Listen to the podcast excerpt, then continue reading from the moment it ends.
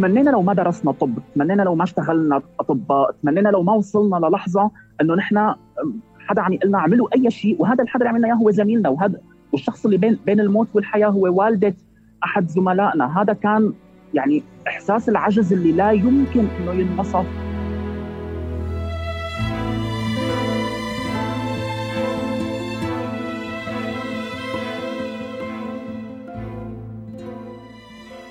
ما فينا نضل ما عم نعمل شيء. يجب إنه نعمل أي شيء بغض النظر عن كل الظروف المحيطة حوالينا ولكن يجب إنه يتم العمل على أي شيء بهدف إنه نحن على الأقل نتعامل مع هذه الإصابات اللي عندنا ونحد من هذه الإصابات اللي عندنا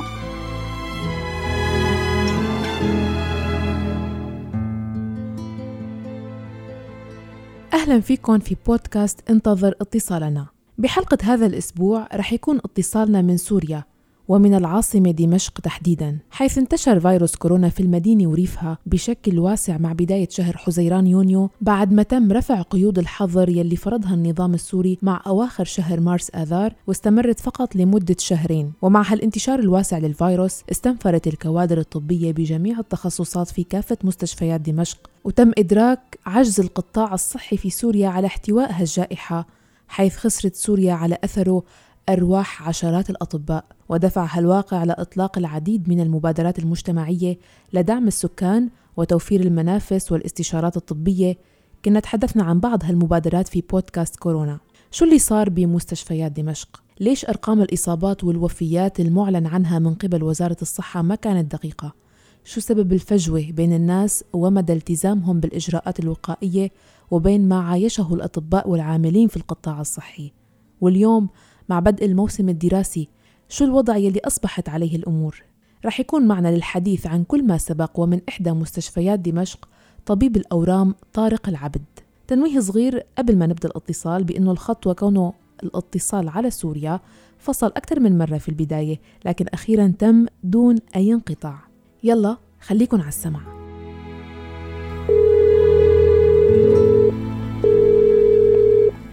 ألو؟ مرحبا دكتور.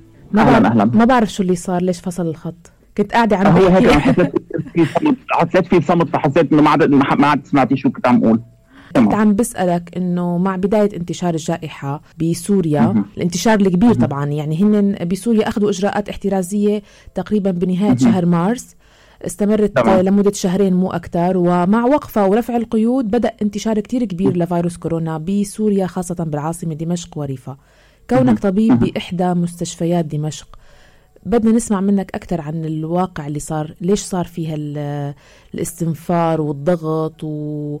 ورؤيتك ومشاهداتك بعملك بالمستشفى وأيضا من الشارع صراحة مشكلة كورونا أو الشيء اللي نحن كنا عم نعيشه هو كان من اشكاليتين ثنتين نعم الأولى إنه نحن كان في فجوة كبيرة ما بين الشيء اللي كان عم نعيشه نحن بالمشفى والشيء اللي عم يعيشوه الناس بالشارع ولو على بعد أمتار قليلة تحديدا بشهر حزيران. لأنه نحن اللي كان عم يصير عنا خلية نحل بكل معنى الكلمة كانت عم تصير جوات المشافي يعني آه العمليات العمليات الجراحيه كانت عم تتوقف. أغلب أقسام المشافي كانت عم تتجير لتصير أقسام خاصة بالعزل. آه، قسم الإسعاف ما كان عم يتوقف ولا دقيقة عن استقبال مرضى بأعداد هائلة جدا. ولكن على بعد خطوات قليلة كانت العالم عايشة حياة طبيعية وما عم تبالي بشيء عم يصير رغم كل النداءات اللي كنا عم نحاول نوجهها عبر ال social media عبر أي وسيلة إن كانت إنه أكيد نحن متفاهمين هذا الوضع الاقتصادي اللي عنا إياه ولكن في أشياء يمكن لو انعملت أو عم عم يتم العمل عليها ممكن نحن نتلافى كثير من الإصابات. الناس اللي كانت عم تطلع جماعات كبيرة وتأخذ كبار السن الأعراس التجمعات الكبيرة العجقه بالسوق يعني في كثير تفاصيل لما كنا عم نطلبها من العالم العالم ما كانت عم ترد علينا. للحظه ابتدت فعلا الإصابات تتصاعد وصلنا لمرحلة إنه المشافي صار عندها صعوبة كبيرة باستقبال المرضى. آه هون ابتدى يصير عندنا قلق أكبر. وهلأ هالمرة القلق مو بس على آه مجتمعنا أو محيطنا القلق على عائلاتنا. نعم. نحن من اللحظة الأولى بآذار لما نحن بلشنا نستقبل مرضى كورونا أول شغلة كانت عم تخطر ببالنا إنه يا ترى شو كيف بدنا نتعامل مع أهالينا؟ لأنه جزء كبير منا كان هو عايش مع أهله وما له أخذ احتياطه بالمرحلة الأولى أو ما له عارفان شو بده يتعامل بالمرحلة الأولى. آه هذا الشيء اللي نحن كنا خايفين منه صار وتحديدا بنهاية تموز إنه نحن عم نخالط أعداد كبيرة من المرضى عم ناخذ حمل فيروسي كبير عالي ولكن أنا لما هالحاله صرت ناقل للفيروس لأهلي وبين أهلي وأهل زملائي كل واحد منا عنده عالم كبار بالسن عنده عالم مريضة وللأسف هذا اللي صار. تحديدا بأسبوع عيد الأضحى في أربعة من زملائي بعرفهم فقدوا أهاليهم وهن أيضا أهاليهم كانوا أطباء أو بيشتغلوا بالحقل الطبي فقدوهم نتيجة إصابة كورونا هذا المشهد كان أصعب لحظة بتمرق علينا بكل سنوات عملنا كأطباء آه، نعم. الصعوبه كانت إنه هدول المرضى هن اولا أهالينا هن آه، آبائنا هن أمهاتنا هن أشخاص نحن بلحظة تحولنا لنكون كمان أطباء مشرفين عليهم وبلحظة كمان وهي الأصعب إنه قرار الإنعاش قرار إنه هذا الشخص صار مصير حياته معلق بين الطبيب وهذا الطبيب هو ابنه. هي كانت لحظة في غاية الصعوبة إنه كل شخص كل طبيب صار عم يحاول يتعلق بأمل رفيقه أو زميله اللي هو عم يحاول إنه ينقذ حياة هذا المريض اللي هو أبوه أو أمه بلحظة من اللحظات. هي كانت لحظة ما ممكن تنسى وهي فعلا أصعب شيء نحن مرقنا فيه بكل حياتنا. آه هذا المشهد اللي هو تكرر بكل مشافي دمشق وبمحافظات ثانية قد ما شرحت هو فعلا كانت مشهد كثير صعب. طارق بس سؤال هيك خطر لي هلأ. آه نحن يعني آه سمعنا بالأخبار وتناقلت مواقع التواصل الاجتماعي حول وفاة الأطباء. أكثر من 61 تمام. طبيب آه فقدوا حياتهم آه نتيجة فيروس كورونا خلال هالجائحة الأخيرة بسوريا أو انتشارها الواسع. كأطباء أنت وزملائك يعني أكيد أنت هلأ عبرت لي عن صعوبة هاللحظات وأثرها النفسي عليكم بس كيف كنتوا قادرين تستمروا؟ يعني عم تسمعوا الأخبار عم بتشوفوا كيف الناس عم بيموتوا وهن أطباء وهن مثل يعني ذخيرة يعني ذخيرة إنسانية لهالحالة اللي أنتم فيها وعم تخسروها. يعني كيف كنتوا قادرين تستمروا وتكون معنوياتكم آه، مشحونة لتساعدوا وتكملوا؟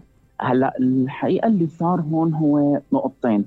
النقطة الأولى كان في نوع من قرار مشترك بين كل الأطباء إنه نحن لن نبقى مكتوفي الأيدي وإنه نحن حنحاول نشتغل لآخر نفس لأنه هذا جزء من مسؤوليتنا وجزء من عملنا يلي نحن ما رح نقدر نتخلى عنه بغض النظر عن التخصص. يعني حتى كان في اختصاصات من زملائنا الأطباء اللي هن ما لهم علاقة كثير بموضوع الأمراض الصدرية أو الإنسانية أو كورونا. كان في أطباء من أقسام الجراحة والجراحة العظميه هن كانوا معنا عم يساعدوا. اثنين كانت فكرة إنه بالآخر آه ما فينا نضل ما عم نعمل شيء يجب إنه نعمل أي شيء بغض النظر عن كل الظروف المحيطة حوالينا ولكن يجب إنه يتم العمل على أي شيء بهدف إنه نحن على الأقل نتعامل مع هذه الإصابات اللي عندنا ونحد من هي الإصابات اللي عندنا. من هذا المبدأ كان الأطباء بالمشافي عم يشتغلوا ومن هذا المبدأ كان في فرق طبية عم تنزل على الأرض وعم تفحص مرضى وعم تتابع المرضى عقمها أو ميد دوز أو الزملاء الثانيين الكل كان عم يشتغل بسويه كثير عالية بحيث إنه يوصل ليله بنهاره يشتغل بأقصى طاقته على هذا الموضوع. ولكن هل هذا الشيء كان عم ينعكس على حالة معنوياتنا أو حالتنا النفسية؟ أنا بصراحة بشك بهذا الموضوع لأنه نحن الكل لهلأ يعني رغم مضي شهرين تقريبا ولكن لكل لهلأ حامل بجواته هي الغصة الكبيرة هي اللحظات الصعبة يلي هي صارت كثير مأساوية. محكومين إنه نحن نشتغل لأنه هذا عملنا هذا واجبنا نحن ما فينا نضل واقفين ما عم نعمل شيء. ولكن كلحظة أو كرفع للمعنويات أنا بعتقد إنه المعنويات كلها تغيرت بحالتين. الأولى لما كان فعلا عم يتم عنا حالات شفاء وحالات شفاء غير متوقعة. يعني لما كنا عم نتعامل مع مريض عمره مثلا 85 سنة أو 90 سنة وعنده عدة أمراض وعم نتابعه لحظة بلحظة وهذا المريض فعلا يحقق حالة شفاء ويتخرج من المشفى هي كانت لحظة سعادة أو لحظة رضا لنا لما يكون في عنا شخص هو مريض بأمراض مزمنة مريض القلب أو مريض السرطان أو مريض السكري وعم يكون بالمشفى أو عم يتابع منزليا بإصابة خفيفة وعم يتابع لحظة بلحظة وهذا المريض فعلا بالآخر يتحسن ويحقق حالة شفاء. فهي كانت الحالة اللي هي ممكن عم تعزينا أو عم تسندنا نوعا ما إنه بقدر ما كان في عنا لحظات من الانكسار بقدر ما كان عنا لحظات من الضعف بقدر ما كان عندنا لحظات إيجابية وهي اللحظات الإيجابية ترجمت بحالات الشفاء اللي كانت عم تصير واللي هي إلى حد كبير شجعتنا بالمرحلة اللي بعدها إنه نحن فعلا نكمل ونشتغل. وهذا الشيء اللي كمان انعكس بال يعني آخر أسبوعين فيني أقول من شهر آب لأنه الكل تفاجأ إنه عدد الإصابات ابتدى يتراجع، الكل انتبه إنه أعداد المرضى اللي عم تراجع المشافي صارت أقل من قبل بكثير، كل كان عم يسأل بعضه سواء بين المشافي أو بين الفرق اللي كانت عم تشتغل إنه شو اللي عم يصير؟ وصلنا لنوع من القناعة إنه اولا جزء من المرضى أخيرا بعد مجهود هائل على ال social media صار يعرف شو يعني إصابة خفيفة كيف أتعامل مع إصابة خفيفة. إذا أنا بحاجة إني أتعامل أتواصل مع طبيب أو أنا أدبر نفسي بنفسي منزليا شو هي الأدوية اللي المفروض آخذها. وهذا كثير خفف عبء علينا. اثنين إنه صار في دور مثل ما ذكرت لك الفرق الطبية اللي اشتغلت على الأرض واللي هي شالت عبء كبير كثير عن آه، عمل المشافي وهذا الشيء اللي ريحنا وصولا لحتى هن كمان ابتدت تراجع أو تخف الاستشارات عليهم تخف الضغط عليهم وبالتالي صار الوضع أهين بكثير على الأقل بهي المرحلة لأنه بتخيل بعد أشهر يمكن ما بعرف إذا ممكن ترجع تجمع موجة ثانية أو إصابات ثانية. طيب دكتور ليش ما كنا عم نسمع أو نقرأ آه، أعداد إصابات وشفاء ووفيات آه، دقيقة. يعني نحن عم من الأخبار اللي صادرة من سوريا والجهات الحكومية السورية آه، كانت في تناقض أو في فجوة بين آه، هي الأعداد وبين الشيء اللي عم يحكوه الناس من الأرض. يعني آه، سواء مثل ما ذكرت الفرق الطبية اللي كانت تطوعية وقامت بمجهود جبار إن كان عقمها ميدوز مجموعة استشارات مجانية في دمشق والعديد يعني ما رح نذكرها كلها. وكأطباء في المشافي أيضا. يعني ليش كان في هالفجوه الفجوة؟ آه، أعتقد يعني نوعا ما صار في نوع من التوضيح لها من قبل القائمين على القطاع الصحي. وأحدهم كان يعني حتى التصريح اللي كرره أكثر من مرة آه، دكتور نبوغ العوا عميد الكلية سابقا إنه عدد المسحات أو اللي هي عم تاخذها وزارة الصحة هي عدد محدود اولا وهي للمرضى اللي مقيمين بالمشافي. يعني لما مريض كان عم نقبله نحن عنا بالمشفى فنحن كنا عم نقوم بإجراء مسحة أو اختبار ال PCR ونحن عم ينبعث على المخابر الخاصة بالصحة وبناء عليه إذا كانت النتيجة سلبا أو ايجابا تعتمدها وزارة الصحة كأنه هدول أعداد الإصابات. ولكن في عندنا عدد إصابات كبير كثير هو عدد إصابات خفيفة. كانوا هدول المرضى مثلا عم يراجعوا أقسام الإسعاف أو عم يتواصلوا استشارات هاتفية أو عبر ال social media عن طريق استيعاب الأعراض فهم إنه شو هي الأعراض فكنا عم نتوجه إنه هي اصابه اذا إصابة خفيفة يمكن هذا المريض ينحجر بالبيت يقعد بالبيت بفترة 10 أيام يتابع حالته يوميا وكان هذا الشخص ما اخذ ما اتخذ له مسحة وبالتالي هذا الشخص ما انحسب ضمن تعداد الإصابات اللي كانت عم تعلنه. يوميا وزارة الصحة. ولكن يعني بين بممارستنا بين بعضنا كأطباء نحن بنعرف إنه كان في عدد إصابات أكثر. ولكن مثل ما ذكرت لك الفجوة كانت إشكالية المسحات عدد المسحات اللي هي عم تقوم فيه الوزارة واللي هي أوضحت هذا الشيء بأكثر من مرة. نعم.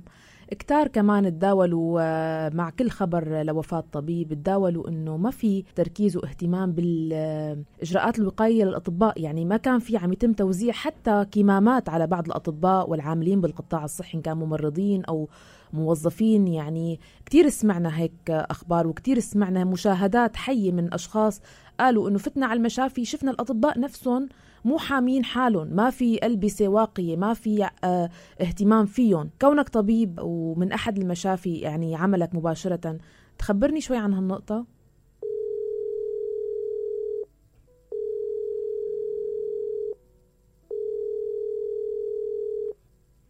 هلا مشكله معدات الوقاية والكمامات هي آه حلت أخيرا يعني حلت بعد آه، نوع من الجهد المتواصل من كل المجموعات سواء كان من الأطباء أو من التمريض أو من آه، مديريات الصحة حلت أخيرا. لكن المشكلة كانت آه، أكبر من موضوع الكمامات أو أكبر من موضوع معدات الوقاية يلي كانت عندنا لأنه أساسا بموضوع وفيات الأطباء كان السبب الأكبر رغم كل الإجراءات اللي اتبعت. يعني في مشافي هي تلحقت قبل غيرها وقدرت إنه هي آه، تستقبل كمامات وتستقبل افرولات وأقنعة بلاستيكية وكفوف وكل هي المعدات من البداية. آه، لكن الإشكالية كانت بموضوع الوفيات هي موضوع الحمل الفيروسي العالي. يعني في أشخاص بالنهاية مثلا الشخص اللي ماشي بالشارع يمكن هو يتعرض للفيروس مثلا عشر مرات ولكن الشخص اللي عم يشتغل بالمشفى كان عم يتعامل مع الفيروس 100 مرة. فهذا كان حمل فيروسي أصعب. هو كان أحد أهم الأسباب اللي وصلت لموضوع الوفيات. تحديدا الوفيات هن كانوا لأساتذة وأطباء كانوا بأعمار متقدمة. هي إذا بدنا نفسر شوي موضوع الوفيات لكن بموضوع مثل ما ذكرت المعدات الواقية والألبسة الوقاية صار في نوع من التأخير. بعض المشافي قدرت تلحق حالها بسرعة بعض المشافي تأخرت لكن بالنهاية الموضوع انحل يعني خلال أول عشرة أيام من سرعة الإصابات. واستعجال الإصابات كان هذا الموضوع مسيطر عليه. فيني أقول لك ب بقدر أقول مشافي دي مشافي المحافظات الثانية ما عندي كثير تفاصيل عنها نعم. طيب بدي أرجع للشارع والناس وكان تعاطيهم مع إن كان إجراءات الحظر وإن كان بعد ما رفعت إجراءات الحظر التعاطي الجدي مع الانتشار الكبير اللي صار. انت كنت عم تقول انه ما كان في آه، يعني تصرفات جدية. كانت الناس كأنه مو واعية لهالخطر الموجود. يعني اللوم هون كونه رفعت إجراءات الحظر فالناس حقها ترجع لحياتها الطبيعية. وسوريا يعني عم بتمر بأزمة اقتصادية كتير كبيرة. لما ما يكون في إجراءات حظر أكيد الناس رح ترجع لحياتها الطبيعية وما رح تكون مدركة إنه لهالخطر. فكيف ممكن نفسر هالنقطة اللي حكيت عنها بالبداية؟ إنه نحن بالمشافي بوضع وعم نطلع لبرا كأنه ما في شيء هلا المشكلة اللي كانت عم يعني بتصير هون هي صراحة متعددة. بلحظة كنا عم نحاول نفهم إنه يا ترى مين بدنا نلوم بهي الحالة؟ مثل ما ذكرتي الناس بالنهاية هي من حقها تطلع من حقها تتنفس من حقها ترجع تعيش حياتها. خاصة إنه مرقنا بفترة تقريبا بين أيار و فيني أقول منتصف حزيران فعلا ما كان عندنا عدد إصابات. يعني إما كان يعلن عن إصابة واحدة أو لا يعلن عن إصابات وفعلا كان هذا الرقم هو رقم منطقي. لأنه فعلا كانت المشافي ما عم تستقبل هالعدد الكبير. والأعداد اللي عم تيجي من الإصابات كانت قابلة إنه نحن نتعامل معها. يعني لما عم تكون آه، عم يكون في شك فيها عم يتاخذ اختبار PCR إذا كانت إيجابية هي عم تتحول لمشافي كانت already هي مهيئة لموضوع العزل، لكن آه المشكلة اللي صارت إنه نحن لما ابتدت ترتفع أعداد الإصابات كنا عم نحاول نقول للعالم إنه الموضوع هو ماله مزحه، الموضوع هو ماله آه مجرد نزلة برد عابره، هون ممكن يكون في عندنا إشكاليات كثيره خاصة إنه نحن شهدنا على وفيات. صح كانت عددها قليل ولكن كانت وفيات لاعمار صغيرة وأعمار لا تشكو من أي إصابات ولكن هي أصيبت بالفيروس وتوفت، هذا اللي كان مخوفنا لدرجة كبيرة والناس ما كانت عم تقتنع بهذا الموضوع. إنه ما رح ننصاب أو في عنا أولوية آه، بحياتنا أكبر. أكيد ما فينا نلوم العالم لأنه مثل ما ذكرتي في وضع اقتصادي صعب جدا العالم تقدر تتعامل تتعامل معه. ولكن أحيانا كان في أشياء فعلا لو انه انعملت يمكن كان هذا الأمور أخف بكثير مثل شو؟ ما رح لوم ما رح يعني أنا ما رح لوم شخص آه، بسيط محكوم بأنه هو يشتغل يوميا آه، آه، محكوم برزقه اليومي ما رح لومه. ولكن أنا بلوم مثلا كانت تجمعات الأسواق اللي كانت أحيانا كثير بدون أي يعني بدون أي شيء. كان في كثير عالم كنا عم نقول لهم مثلا إنه أنتم التزموا بالحجر في حدا ممكن يكون عندكم شك بالإصابة؟ لا بيكونوا هن طالعين مثلا حج على جمعه أو على رحلة أو على مزرعة آه، لما عم يخالطوا كبار السن آه، بهي الحالة. هذا كثير كان عم يعمل إشكالية.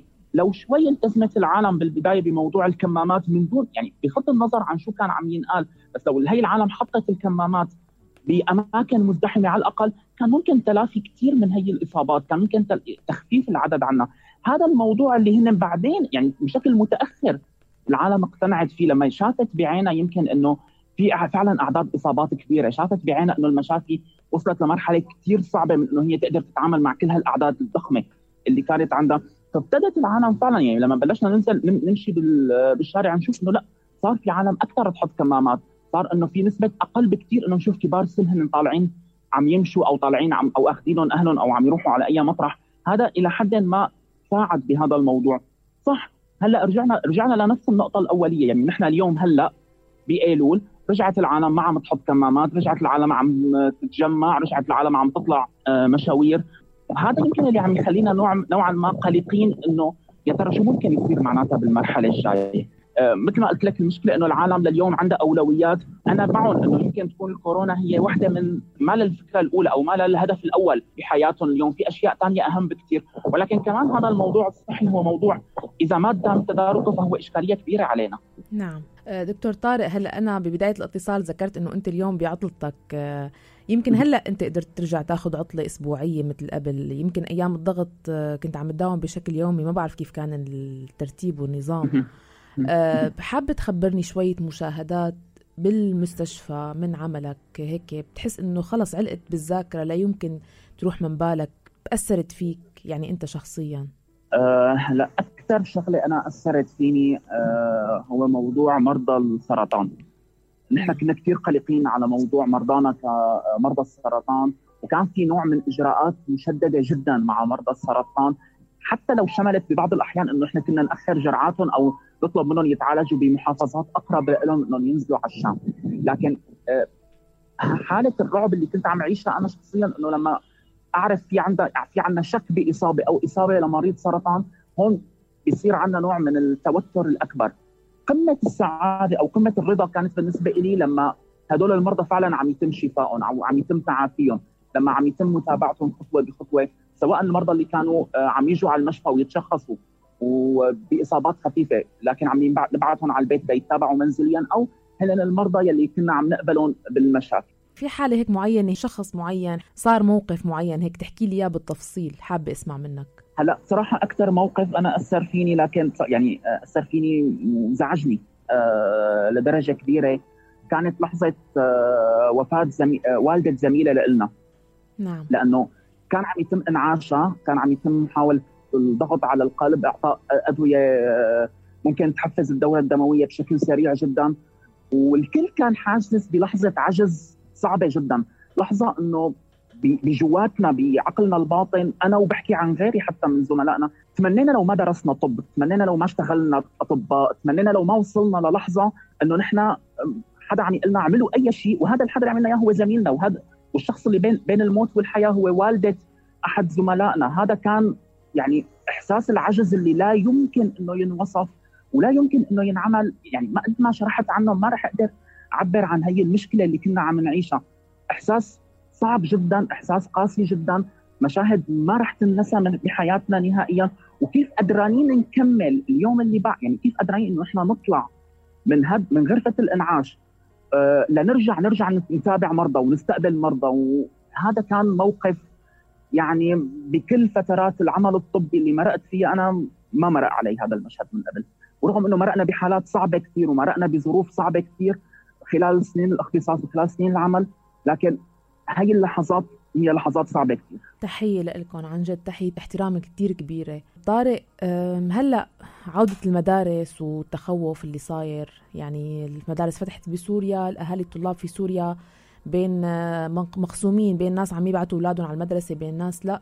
آه، شو رأيك أنت بالوضع الحالي؟ هل المدارس ممكن تكون بؤرة لانتشار الفيروس؟ هلأ بدنا يعني بدنا هون نحكي نقطتين آه، أساسيات. الأولى فكرة إنه نحن مين هن شريحة الأطفال اللي هي فعلا ممكن تكون مصدر خطر اللي هن شريحة الأطفال من عمر العشر سنين وما فوق.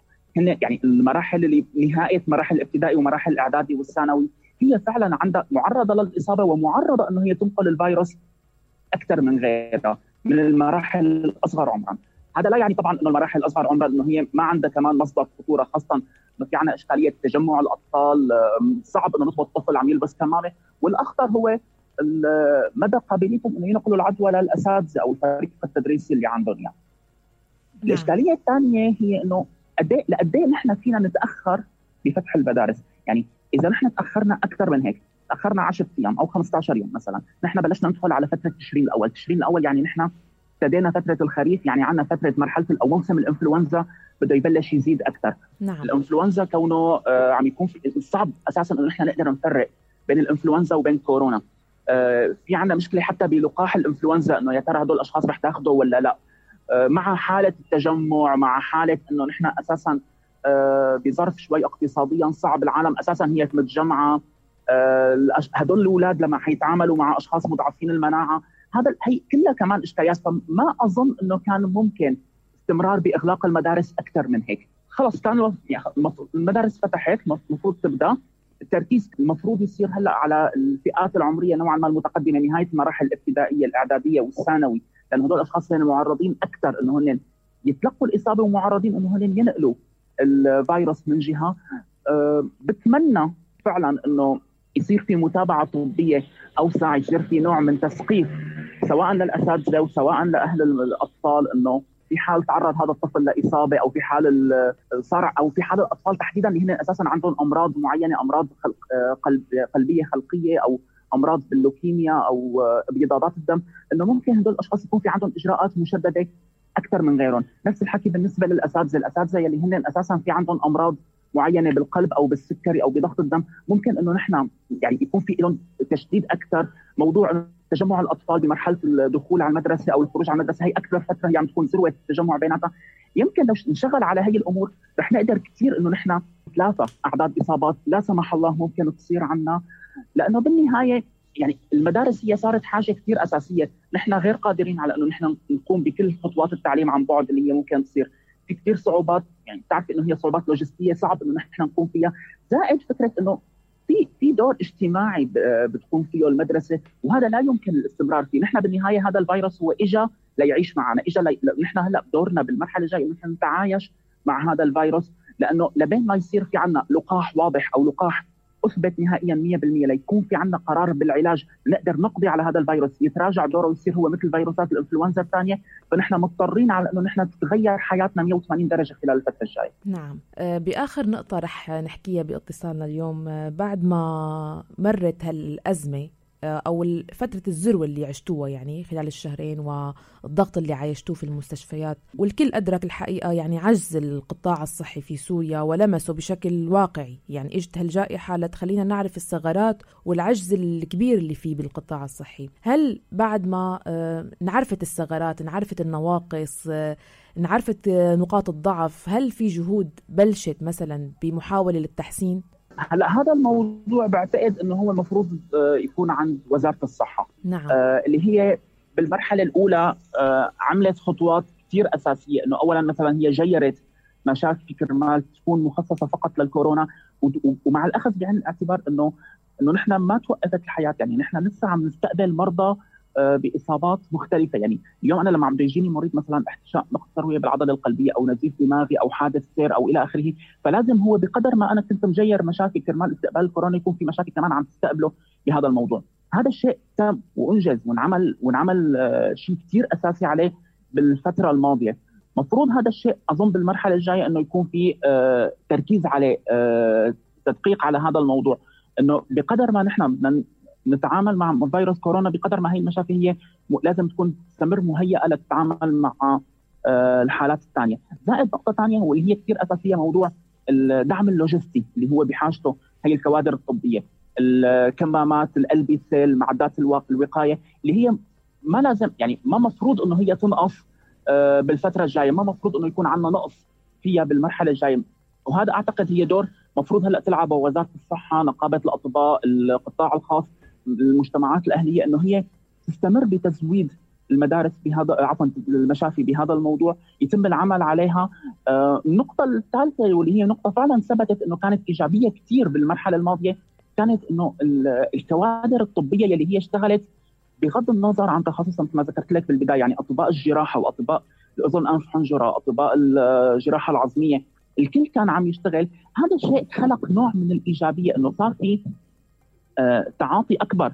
صارت العالم صار شريحة أوسع من الأطباء. تعرف كيف تتعامل مع الإصابات كيف آه، تركز على هذا الموضوع. أتمنى بالمرحلة الجاية إذا صار هذا الموضوع موثق أو يصير عمل على آه، شيء تدريبي لهم يكون في تدريب أوضح بعيدا عن الممارسة السريرية اللي نحن اشتغلناها يكون في تدريب علمي أوضح شو طرق التعامل الأفضل شو هي الدراسات الأصح اللي كانت عم تصير شو هي خطط العلاج اللي أثبتت يكون هذا الشيء بشكل مستمر. أعتقد هذا الموضوع رح يفيدنا كثير بالمرحلة الجاية.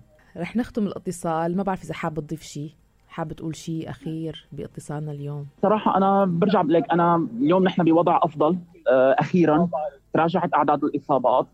لكن لسه في قلق قلق عالمي. كل العالم اليوم عم يخاف من إنه فترة الخريف هي ممكن تكون ذروة الإصابات. أنا بس عندي أمنية إنه مشاهد الرعب اللي شفناها ومشاهد الموت اللي شفناها بالأشهر الماضية ما بقى نرجع نشوفها. إذا قدرنا نتكاتف سوا واذا قدرنا إنه يكون في تلافي لكل النواقص وكل الأخطاء اللي صارت بالفترة الماضية. شكرا كثير لكم شكرا كل هالقصص على خير. إن شاء الله طارق. آه، وشكرا كثير لوقتك وتحية مرة أخرى لك ولزملائك ولكل العاملين بالقطاع الطبي والصحي بكل مكان بالعالم. إن شاء الله هيك بنتصل فيك بمناسبات يعني أسعد. نحكي بمواضيع أخرى آه، ما تكون لها علاقة بالموت والفقد وأي خطر بيمس أي شخص بالعالم. شكرا لك شكرا شكرا طارق إلى اللقاء.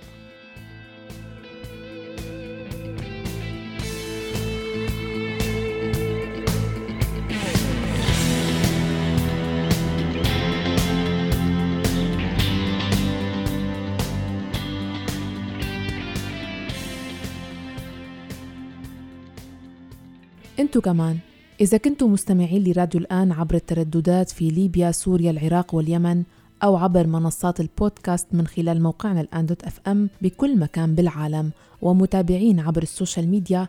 فيكم تكونوا معنا بالحلقات القادمة من بودكاست انتظر اتصالنا. كل اللي عليكم تعملوه راسلونا عبر الواتساب 00 971 568 531 592 لوقتها ضلوا بخير واسمعونا دائما من خلال موقعنا الآن dot FM كل منصات البودكاست ال SoundCloud وتطبيقي Deezer وأنغامي. بالاتصال كنت معكم أنا مها فطوم. إلى اللقاء.